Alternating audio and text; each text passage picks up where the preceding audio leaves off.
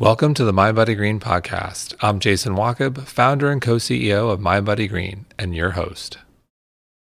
This week's show is sponsored by our best-selling Sleep Support Plus supplement.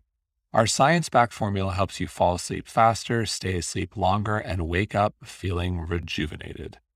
Look, I never knew how good sleep could be until I started taking our product. Now it is a non-negotiable for Colleen and I as we take it every single night. So now's the time to upgrade your sleep. Just go to mindbodygreen.com/sleep25 and use the code SLEEP25 for 25% off your first month's subscription. Sweet dreams and enjoy the show. Arthur Brooks is a social scientist who studies human happiness. He is a professor at the Harvard Kennedy School and Harvard Business School, the best-selling author of 12 books, an acclaimed public speaker, and creator of the popular How to Build a Life column for the Atlantic. Previously, he served for 10 years as president of the American Enterprise Institute, a think tank in Washington, D.C. And today, he's here to chat about his latest must-read book titled From Strength to Strength: Finding Success, Happiness, and Deep Purpose in the Second Half of Life. Arthur, welcome. Thank you. Great to be with you. So great to have you. It's such an honor. I'm a big fan of your work, and I loved your book, From Strength to Strength. And you start the book by this really interesting story, to say the least, about a man on a plane who changed your life. So Can you tell us what exactly happened? Yeah, I mean, I used to travel a lot for work. I was the chief executive of a think tank in Washington, D.C. I still travel a lot. And so I was always on these airplanes and beavering away on my laptop, doing things that I thought were incredibly important and urgent all the time. And it was one night that I was coming back from Los Angeles to Washington, D.C., where I lived. I heard a conversation. I overheard a conversation, I should say, of an elderly couple behind me on the plane. It was dark, so I couldn't see them, but I could hear the man telling his wife that he might as well be dead. I could tell by their voices. They were probably in their 80s. And she was consoling him. And he said, she says, nobody cares about me. Nobody pays attention to me anymore. Nobody even take my calls. And she was consoling him for 20 or 25 minutes. And I was thinking, this is a guy who's obviously disappointed that his life didn't turn out very well. You know, I'm a behavioral social scientist. So, you know, my laboratory is the airplane, is overheard conversations, kind of. This is where I get my ideas for what I'm going to write about and do my research. And when we landed in Washington, D.C., we all stood up and I turned around because I was kind of curious. And it turned out to be one of the most famous men in the world, somebody that we all know who's done incredible things with his life. He's not controversial. He's beloved. He's rich. He's famous. And I thought to myself, and this was sort of lurking anyway, you know, I was 50 years old or so at the time. And, you know, I was kind of at the top of my career, but I was thinking, wonder how long I can keep this party going. And this guy had 10 times the party I ever had, and it had stopped. And he was pretty unhappy, you know, and it occurred to me, and this is something I knew, of course, but it pointed something out really poignantly to me, that we have the wrong model. You know, we think that if we work and achieve and succeed, then we can get that success and get satisfaction and bank it and die happy. And that's just wrong. It's just completely wrong. And so I went in search of an answer to why that guy, maybe he's an outlier, but why that actually probably would have happened. What I found was that, in fact, there's a striver's curse, that people who did a lot earlier in their lives, who achieved a lot, had a lot of success, they're the ones who are most likely to be unhappy in the latter part of their lives because of this misbegotten model of banking success and being satisfied going forward. And I thought, you know, I've heard about a lot of famous rich people who spend their fortunes and are poor later in life. And what they need is a 401k. And what we need for this guy is a happiness 401k. What I need is a happiness 401k. What we all need is the happiness plan so that we don't have to leave it up to chance. And so I worked on it for 6 years, and that's this book. This is a happiness 401k plan for strivers and everybody else. So what do you think this says about our quest for fame and wealth and our society's obsession with it? Well, there's a natural tendency to look after what St. Thomas Aquinas, based on Aristotle, would call the idols that occupy us. These are the things that turn us away from the true sources of our happiness, and they overpromise and underdeliver. and they're money, power, pleasure, and fame. And by fame, I don't mean worldwide fame. I mean, most people listening to us right now are, you know, they don't want to go out. They don't want to be, Paris Hilton, or she's not even famous anymore. But you get, Lady Gaga. They don't want that, but they want to be admired for what they do well. They want people to say, oh, there goes so-and-so who did a really good job at such and such. Everybody wants, that's normal. But those are idols, according to Aquinas, because they distract us from the true sources of our bliss.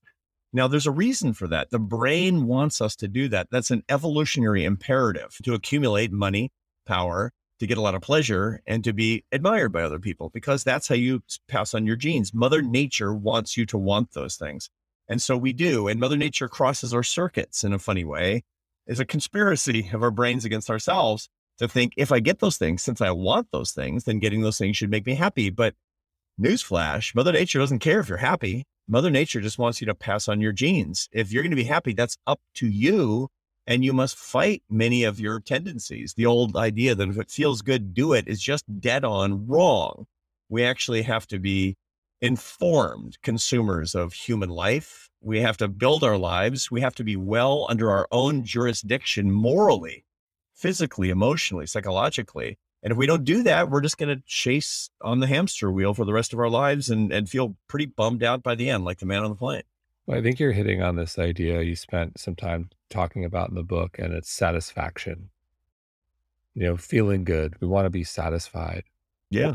How should we be thinking about satisfaction? So the third most famous rock and roll song of all time, according to Rolling Stone magazine, is I Can't Get No Satisfaction by the Rolling Stones. And when Mick Jagger sings that, it's not like it's a great song, but it speaks this eternal truth that you try. And he talks about sort of sex and consumerism is what you try to do, which is money, power, pleasure, fame, those idols again and again.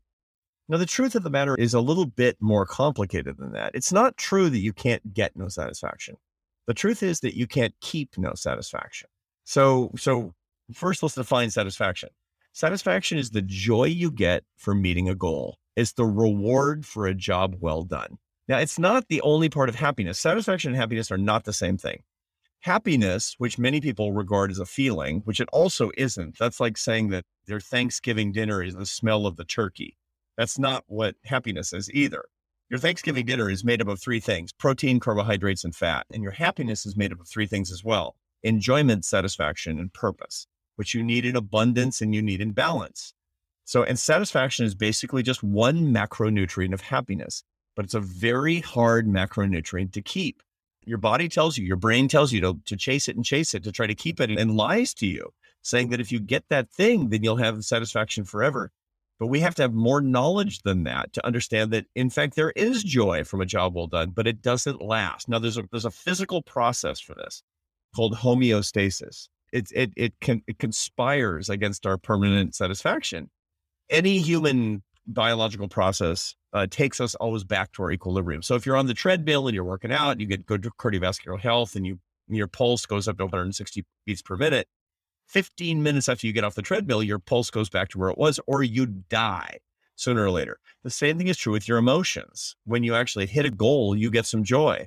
When you're afraid or sad, you feel bad. Those are basic positive and negative emotions that happen to you through the limbic system of your brain, but you go back to normal so you can be ready for the next set of circumstances. Your basic emotions are evolved to keep you alive. Yet you need to go back to your equilibrium, but your brain always lies to you and says that they're permanent. So when somebody has a bad breakup, they think I'm going to feel horrible forever, but of course they don't. When they're afraid of something that's just episodic, they think, oh, it's going to be horrible forever. And then a day later, it's like, oh, I feel better. And when you're really happy about your goal met, your satisfaction, the joy that you get, you think you're going to keep it forever. And then it lasts a day or a week or 10 days. And then you're back running again. So how do you think about that tension between goal setting? Because there's nothing wrong with setting a goal and working hard and accomplishing that goal. And I think most people would agree, whether you're talking about athletics or entrepreneurship or whatever it may be in life, or your personal relationships, you set a goal, you work hard out of your accomplishment, and there's nothing wrong with that. But invariably, there's this tension where you talk about in the book, where we're almost addicted to success. And so how do you think about the tension of, hey, I like goal setting, I like working hard, accomplishing goals, but at the same time, I can't become addicted to it. I can't let the goals rule. How do you think about that? So You mentioned success addiction, which is a real addiction. And by that, I don't mean it's a metaphor. All of our addictions in life, whether it's to drugs and alcohol, pornography, gambling, whatever it happens to be, things that we wish people wish they didn't do compulsively, and yet they do, it's because they have dopamine that's implicated in this. Now, dopamine is a neuromodulator. It's produced endogenously by the brain. It doesn't bring pleasure. I mean, people always talk about it as a pleasure chemical. It's not. It's actually an anticipation of pleasure thing. It gives you this desire to hit the goal, to hit the lever, to get the cookie, to get whatever it is. And your brain gets better and better at producing dopamine in response to a certain set of behaviors, which then we start to engage in compulsively. So you find that video gamers, for example, they produce enormous amounts of dopamine when they think about video gaming. Smokers, cigarette smokers, they think when they're ready to smoke, the nicotine addiction leads them to have dopamine production when they think about a cigarette, when the phone rings, or when they wake up in the morning, or when they have a cup of coffee, whatever it happens to be. And for success addicts, these are people who have objectified themselves as successful people over many years. Perhaps their parents did it to them, perhaps they did it to themselves, but they know that they're going to get this little satisfaction from whatever success, admiration, or reward they get. It's the raise, it's the promotion, it's the compliment, it's the envy of other people. That's the lever that they hit, and the dopamine makes them hit the lever. And they always think, if I get that next promotion, if I get that better job, if I'm the top of my field, then I'll feel this satisfaction. It'll last forever. But dopamine lies. Your dreams lie. And that's what we need to understand so that we can manage ourselves to greater amounts of wellness, to life satisfaction, to enduring satisfaction. So the real question is, what's the solution to that? And you might think, well, it's kind of the human condition, man. This is the myth of Sisyphus. You're going to roll the rock up the hill. It's going to roll right back down. You're going to push that, and you're never going to learn. But that's actually not true. A lot of people don't learn. The man on the plane evidently never learned, which is why he was so dissatisfied with his life when the glory years were gone, which is the striver's curse. But you don't have to be a victim of that. And there are a couple of things to think about and that I talk about in real detail in my book. The first thing to keep in mind is that when it comes to satisfaction, we have a tendency to think that we'll be satisfied if we have what we want. And so we have a haves management strategy where the haves are experiences or relationships or rewards or things or status or prestige. That's a haves management strategy. You put your sights on it, you get really good at getting it, and then get more. And always having your haves is is what you're trying to do to get satisfaction. But the truth is that the right model of satisfaction is not getting what you have. It's actually what you have divided by what you want. That's a better model. It's a more accurate model of true and lasting satisfaction. And so what you need is not a haves management strategy. You need a wants management strategy. When you think about it, if haves divided by wants equals satisfaction, then you can increase the numerator forever and fruitlessly, or you can decrease the denominator of that fraction. And when a denominator of a fraction goes down, the number goes up. One of the greatest ways, one of the best proven ways by science and research on social psychology and even neuroscience, is that by wanting less, we can become more satisfied. And so the solution is not to have more and to keep running, it's to want less. So I recommend to my students, for example, to stop doing bucket lists. Those are the stupidest things ever. They need a reverse bucket list. They need to learn to want less by throwing things out of their buckets, by taking away these cravings, these sticky desires. There's a word in Sanskrit, upadana, which means the sticky craving for inadequate things. It's a whole paragraph of meaning in this one word in Sanskrit. And what it says is basically your satisfaction will never be met. And this is the words of His Holiness, the Dalai Lama. He told me this when he was guest lecturing for me last year in my happiness class at Harvard. He said this, the secret to stable and lasting satisfaction is not to have what you want, but to want what you have. And so if we come back to success, I love that. Who doesn't love the Dalai Lama? How do you define success? Seems like we have it all wrong. Yeah. So the way to define success is to begin with, to know ourselves. I mean, this is in the Oracle at Delphi, know thyself. Neuroscientists would call this metacognition, by the way. This is not just some philosophical or psychologized idea. When you're living from feeling to feeling in the limbic system of your brain, which is the ancient hardware processing emotions, you'll be very reactive. You'll be reactive to your urges, to your desires, to your appetites, to your feelings. Little kids are like this. I mean, you have two little kids and, you're always saying, use your words.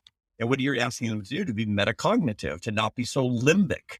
And that means you move the feelings by thinking about them to the prefrontal cortex of the brain, the executive center of the brain, the human center of the brain. It's not the lizard brain at all. That's the big meaty lobes in the front of your head. Now, little kids don't have a very well-developed prefrontal cortex, and they don't have a good connection between the limbic system and the prefrontal cortex, which is what we're trying to teach them. But a lot of adults don't do this very well either. So when we ask people to meditate on their feelings and urges, when we ask people to journal their feelings and urges, when we ask people to go to a psychoanalyst and talk about them, we're asking them simply the same thing, which is to make these urges, these feelings metacognitive so that they don't manage you, you can manage them. Once you've got them in the front of your head, literally in the front of your head, you can be the manager of these things. So this is the key thing to think about when we're talking about satisfaction. Make your urges known to you and don't just act on them automatically. And in so doing, you can perform miracles in your life. This is one of the big things I talk about, the consolations of age. Older people get much better at metacognition, but they have to put in the work to get better at it. They're naturally good at it if they actually do that. And all of us, one of the great secrets of older people who are happy, and again, this book is a 401k plan for happiness for all intents and purposes. It looks at the 7 things that all happy old people do, is that they chip away their desires, their earthly attachments, and they pay attention to the things that they really should be paying attention to. That is really the answer to your question. What is success? Our brain says it's money, power, pleasure, and fame. The truth is it's the transcendental path. It's the love for your family. It's the real friendships that bring you satisfaction. And it's the work that you can do to earn your success and serve your sisters and brothers. That's it. Faith, family, friends, and work. That's true success that will bring lasting happiness. I love it. And you're touching on those 7 big predictors, which you talk about in the book, the Happy Well study. Yeah. And we can control these pretty directly. Could you briefly, I love how straightforward and simple they were. Can you briefly touch on those 7 big predictors? Yeah. So this is a study, this comes from a study called the Harvard Study of Adult Development that I talk a lot about in this book, that is an 84-year longitudinal study that started with Harvard graduates from the 30s. And this is like all, upper-class white men. So this is not very representative, but it was very early on. It was matched up with something called the Glueck study from men of more or less the same generation who had not gone to college. And then it started to include their spouses and then their children. And it suddenly started to get very representative demographically across the population. And it followed this whole cohort for 84 years and their descendants. It's a wealth of data. It's a crystal ball. It looks at how did you live and what did you do in your 20s and 30s and 40s? And then how happy and healthy were you in your 70s and 80s and 90s? So it's, my students are super interested in this study, as you can imagine.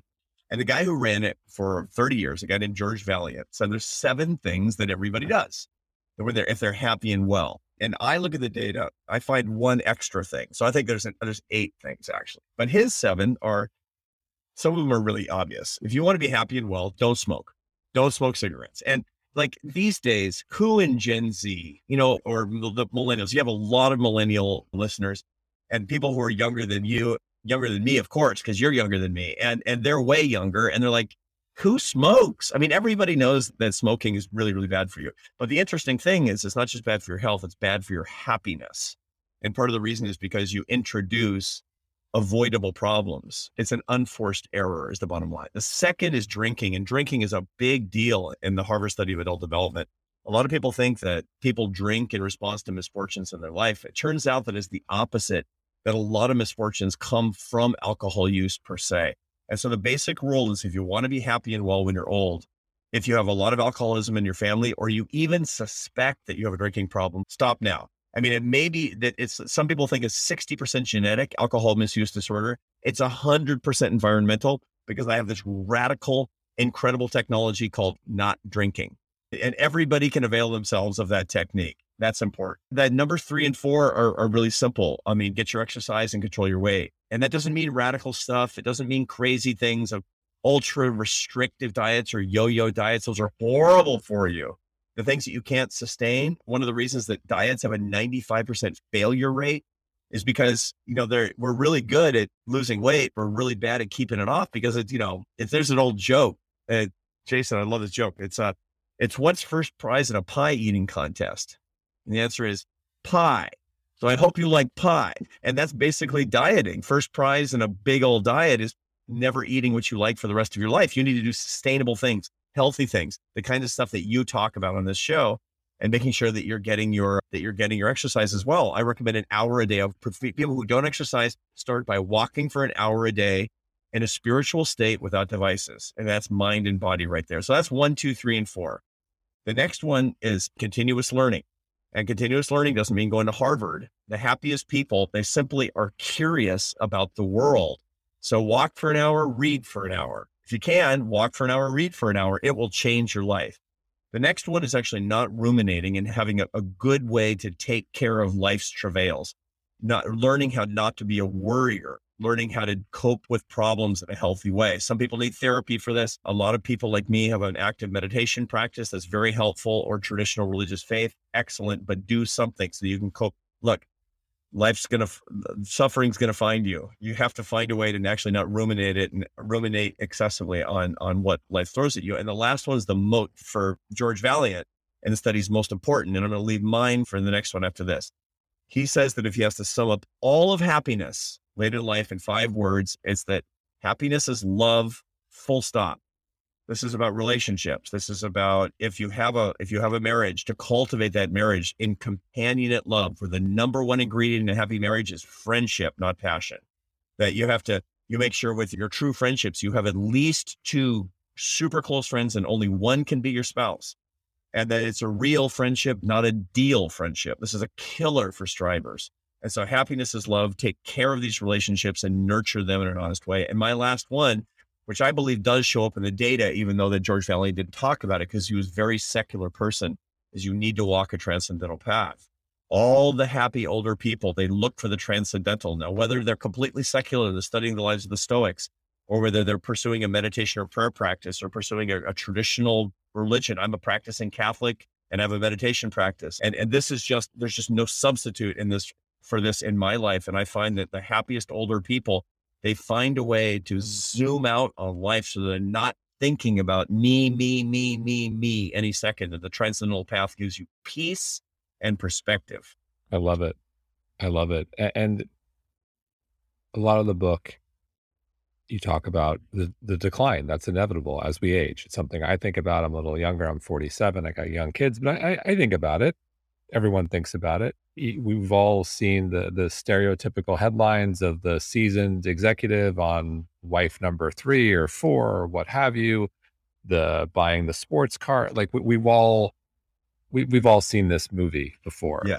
With that said, what are the questions we should be asking ourselves as we hit middle age? When midlife comes, what should we be thinking about? There is inevitable change that comes to anybody, especially somebody who's had a lot of success or tried, who's worked to be excellent. And I'm not talking about rich and famous people. I'm not talking about people with a lot of money and who are well known. I'm talking about excellent electricians and bus drivers and teachers and people in all walks of life who tried to do a lot with their lives. And I'm really talking about the audience for this show, because nobody's listening to this show who doesn't want to be better. Nobody's like, hey, I don't really care. So I'm going to listen to, a Wellness and Progress and Life podcast. This is the perfect audience to understand that for people who want to get better at things, that they need to understand that life is going to change and your strengths are going to change. Here's how the science works on that. Early on in life, you have what's called fluid intelligence. Fluid intelligence is your natural ability to focus, to concentrate, and to solve problems. That's what you're doing if you're doing a startup. That's what you're doing if you're getting better as a lawyer. That's what you're doing if you're in graduate school and killing it and studying late into the night. That's your fluid intelligence. It gets higher in your 20s, and it's getting higher in your 30s, and it peaks usually in your late 30s or early 40s, and then starts to decline. Now, what happens for real strivers is that nobody notices that they're having any decline at all because they're so good at what they do. But they notice a weird thing, which is they start to burn out. They start to feel bored with what they're doing, and they don't like what they used to love very much. And it freaks them out, because the worst thing is that I used to love my job as a lawyer and now I don't. And so they start looking for hobbies, or they go into some sort of like midlife crisis, and that it throws their relationships into crisis. I mean, a lot of people will have extramarital affairs.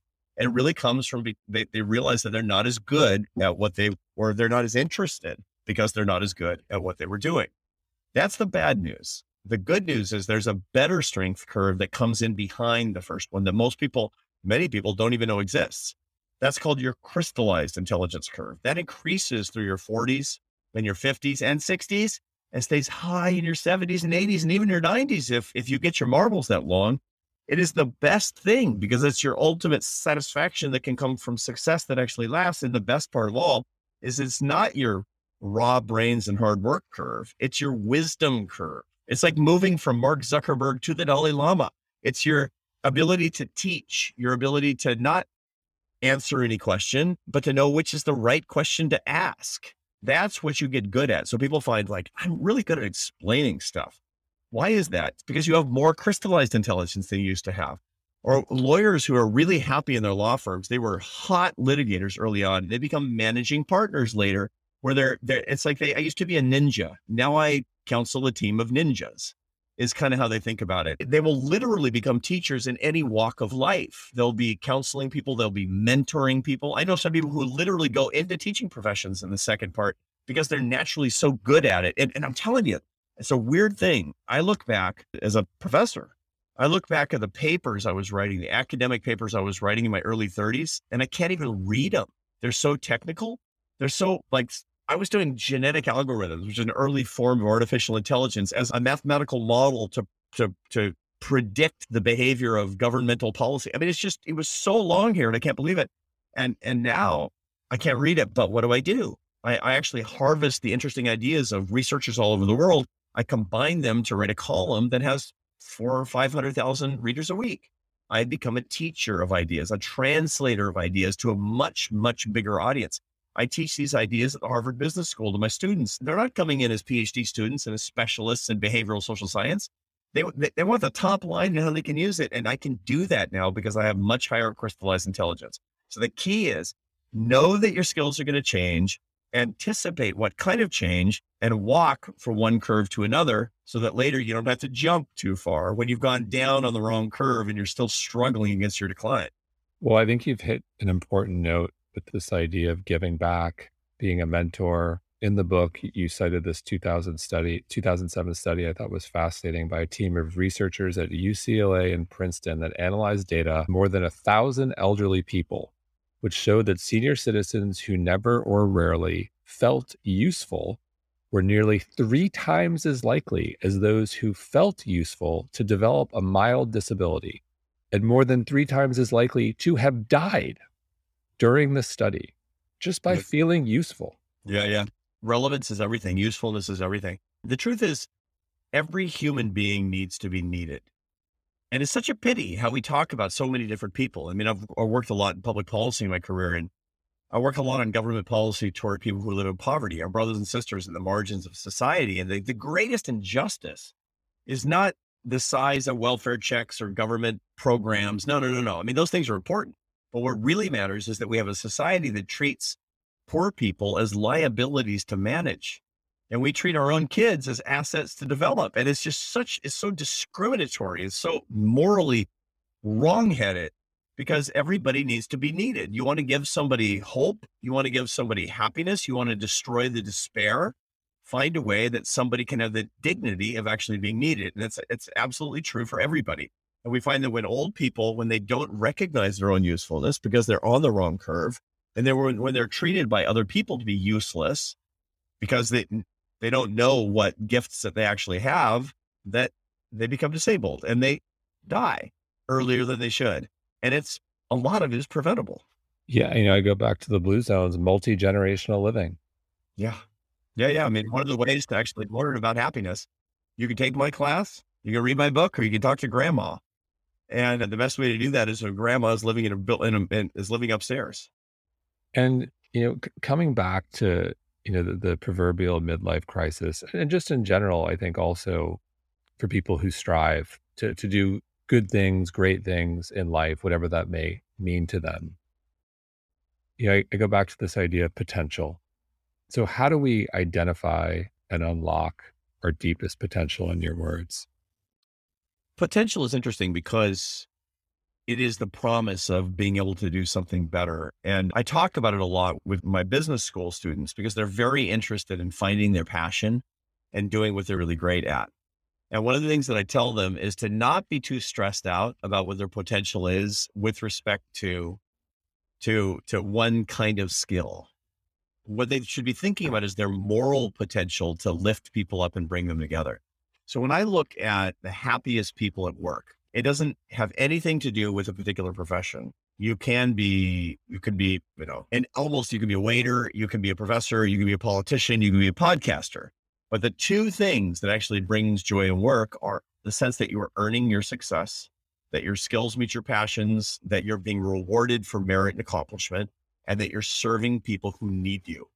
These are the two things. And so when I talk to people about their potential, I say, how do you understand those things? And how do you actually, how do you write your moral code? I make my students write their own personal mission statement about what earned success means to them and what service to other people means to them. And I say, okay, you can mold anything to which you have, basic skills. And my students is the business world. And I teach policy students, it's public service. Mold it to those big goals and you will find your potential as life unfolds for you. And then go from skill curve to skill curve. And it's just so good. It's so joyful. And I'm living proof of this. I did this research for me. I didn't do this. This is me search.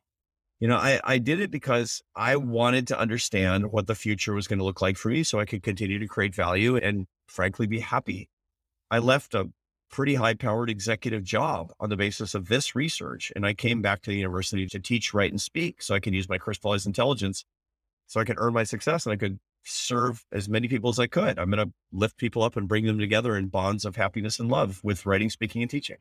I love that and resonates with me. I think of Gen Z and there was, I don't recall who did the survey recently, but I think there was a survey where something like north of 50% of Gen Z, if given a choice to be a professional influencer on social media, that would be their dream career. So I'm somewhat concerned about the younger generation as you're talking about happiness and success and being of service and all these things. And I think, okay. Yeah, I hear you. And actually a lot of those findings are based on a big survey of British youth, which might as well be American youth. We're all the same, that the number one career for sixth graders at age 12, number one career choice in 1960 was doctor. The second was lawyer. Today it's YouTuber. Jason, that's a thing. Did you know that? That's a thing. YouTuber. 29% said their first career choice would be a YouTuber. I mean, it's astonishing. I get it. And we sound like super old about that. You can create tons of value. I'm sure you can create tons of value, but obviously that's not the point. The point is not lifting people up. It's like, I want to lift people up with my YouTube. It's, I want to get famous. I want to be admired. I want to be recognized. I want to get these worldly rewards. And part of the problem is that we're not modeling the behavior that we want young people to have. If you want young people to have better values and we want them to learn the secrets to enduring satisfaction and enjoyment and purpose in life, we have to act that way ourselves. And I think that what's really made the whole thing misbegotten is the fact that people my age have modeled kind of bad behavior and young people coming in behind us are mimicking that behavior. Well, not to go down the technology and social media or evil rabbit hole, but I kind of will. You're hiring like old guys, get the hell off my lawn at this point. but I think about the problems of social comparison, which you talk about in the book, keeping up with the Joneses. Instagram is ripe for that. I also think about, I'll just stop right there. As we talk about comparison, and that's social media for you. Yeah, no, social media has made the natural tendency to engage in social comparison that much easier. Social comparison is an evolved trait. It makes perfect sense. It's not enough to have enough buffalo jerky and flints in your troglodyte cave. You need to have more than the next guy so that you can get mates. Because actually social comparison is a way that we will assess fitness in ancient times. And the result is highly maladapted to circumstances of technology and abundance. And so what do? We don't know why, but we want to have more than the other guy. We want to have more admiration than the other guy. We want to have more book sales or podcast listeners than the other guy. And you have to moderate that because that's the road to perdition, you know, especially for people who have mood disturbances. It's very clear in all of the research that people who tend toward clinical depression and anxiety, social comparison is really deleterious to their mental health. I recommend to my students that if they are clinically depressed or have a diagnosis of anxiety, that they delete their apps, because it's just too hard to use social media in a way where you're not going to fall prey to social comparison. Nobody puts on their Instagram, in their story with their pictures, my wife just yelled at me and my kid just flunked math. I mean, you don't do that. It's always beautiful things and a beautiful day and I'm eating a beautiful meal and all that. We post fake versions of ourselves and we consume fake versions of other people while we live our humdrum lives. And that social comparison is incredibly hard on our mental health under the best of circumstances, let alone if we're vulnerable to mood disorders. So it's really important that we manage ourselves. And part of managing ourselves is making sure that we're not falling prey to that. And sometimes that means canceling ourselves from social media.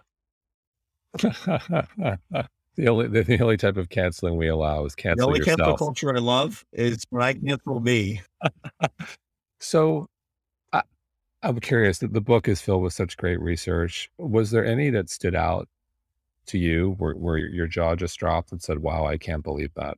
Yeah, there was a lot. It was moment after moment. It was a 7-year project. And so it was just blowing my mind. I wasn't even going to publish it as a book, but it was a life plan. And my wife's read it. She says, you gotta share this thing, my wife's always right. But there was one thing that really blew my mind. I mean, I tell this story about interviewing this woman on Wall Street for the book or for the research. And she's a titan in the finance industry. She's started her own firm. She's very well rich, hundreds of millions of dollars, probably billions of dollars. And she's my age, mid to late 50s. And she's kind of missing this step, but more importantly, she's not enjoying her life.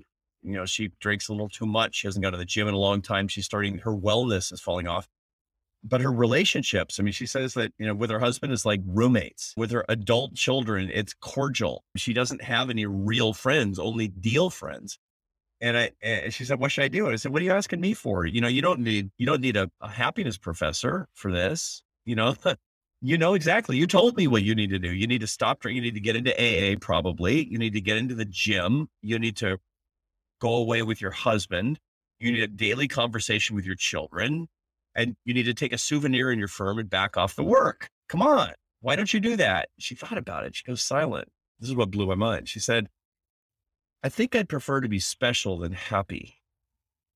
And I'm like, whoa. 'Cause I've done a lot of research on addiction, and you and I both have known a lot of addicts, a lot of people addicted to drugs and alcohol. And they all know that it's their impediment to happiness. There's not one alcoholic who thinks, the source of my happiness is drinking too much and blacking out. Nobody. They all know that. But the truth is, if you ask them for an honest reason why they continue this behavior, they'll say that they prefer to be high than happy. That's why they keep doing it. And that's what she was telling me. I would prefer to be special than happy. She is a self-objectifier. She's a success addict. And here's why it blew my mind. I was too. And so were a lot of people who were listening to us. They prefer to be special than happy. They're making specialness decisions, not happiness decisions. Look, anybody can do that boring happiness stuff. Anybody can hang out with their kids. Anybody can have enough time with a spouse to have an ongoing healthy marriage. Anybody can do that stuff, but not everybody can start a company. Not everybody can have a successful podcast. Not everybody can have a best-selling book. No, that's special, man. That's special. And people choose that all day long to their peril, because look, happiness, it's not all up to you, but a lot of it is up to you. And if you don't make the right decisions, you won't find it. If you don't manage yourself, if you don't sacrifice the homo economicus of you inside you, hitting the lever, getting the cookie, getting the dopamine, you're just not going to find it. That blew my mind. That set me on my heels, quite frankly. It made me ask a lot of very hard questions about the decisions that I had made. I quit my job on the basis of that. Yeah, I was going to ask you, what change did you make? I quit my job. I was a CEO. I was the president of a think tank in Washington, DC, which was, it wasn't, I was running GM, but I was at this thing, one of the oldest think tanks in the world. Sure. That was at the vortex of these policy wars, very famous think tank called the American Enterprise Institute, which I had been doing for a long time, and it was going really well. And It's all I did, man, 80 hours a week. I was addicted to it. I was addicted to the rewards of it. I didn't even like it all the time. I wasn't even happy. I was lonely. My wife was lonely. You know, it's funny, you know, so I'll tell you the greatest regret of my life is that I never got to know my parents very well. I mean, they were really good parents. My father was a brilliant biostatistician. My mother was a well-known artist. They were interesting people, but I bailed when I was 19. I moved to the East Coast and then on to Europe. And like, I saw them every couple of years. And I always thought, golly, I got to get to know them because they're such interesting, cultured people. And they were so good to me. They were such good parents. And then they died. They died young. You don't have the time you think you've got is the bottom line. And I've regretted that for years. And it came back to me when that lady told me that. And I thought, no, I do get a do-over. It's called my adult children. And now we talk every day. No, I mean, they don't maybe like it, but I do, you know, on FaceTime with my child. I have one child studying in Spain. I have one who's a forward deployed combat Marine, and I have one who's a school teacher. And every day we have a close relationship. We have a loving relationship that I didn't have with my parents. And I have that lady in New York City to thank for that. And so I'm going to come back to goals, you know, and you talk about in the book, because you don't want to, you know, be climbing a ladder your entire life and then get to the top and realize it's the wrong ladder. How do you, and it goes back to, I think, a concept, a cousin of that is this concept in the book, you go into intrinsic versus extrinsic goals. So can you spend a little time on that? This gets back to the idols versus the habits of the happiest people. The idols, once again, from St. Thomas Aquinas, he talks about them as substitutes for God. That's how he thinks about them. And they have divine characteristics, because they satisfy this urging of the heart a little bit, but they take you 180 degrees off the transcendental truths of a satisfying life: money, power, pleasure, and fame. Money, power, pleasure. He calls it honor, but that has kind of a different sense today. He really means prestige. Those are extrinsic goals. Those are goals of the world. Extrinsic means they come from the outside. The rewards come from the outside. And there's a lot of research that shows that when people have extrinsic goals, they tend to hit them, but they don't tend to be happy or healthy as a result of that. They enjoy their lives less. They extrinsic goals overpromise and underdeliver. And furthermore, even the joy that they do give doesn't last because of the hedonic treadmill, because of the homeostasis we talked about a minute ago. The intrinsic goals are things that are intrinsically rewarding. They're the rewards that come from within. And that's faith, family, friendship, and work that serves other people. And by the way, what is faith? What is the transcendental path? The family relationships, the real friendships and work that serves others have in common. It's love and more love. Love is the ultimate intrinsic reward.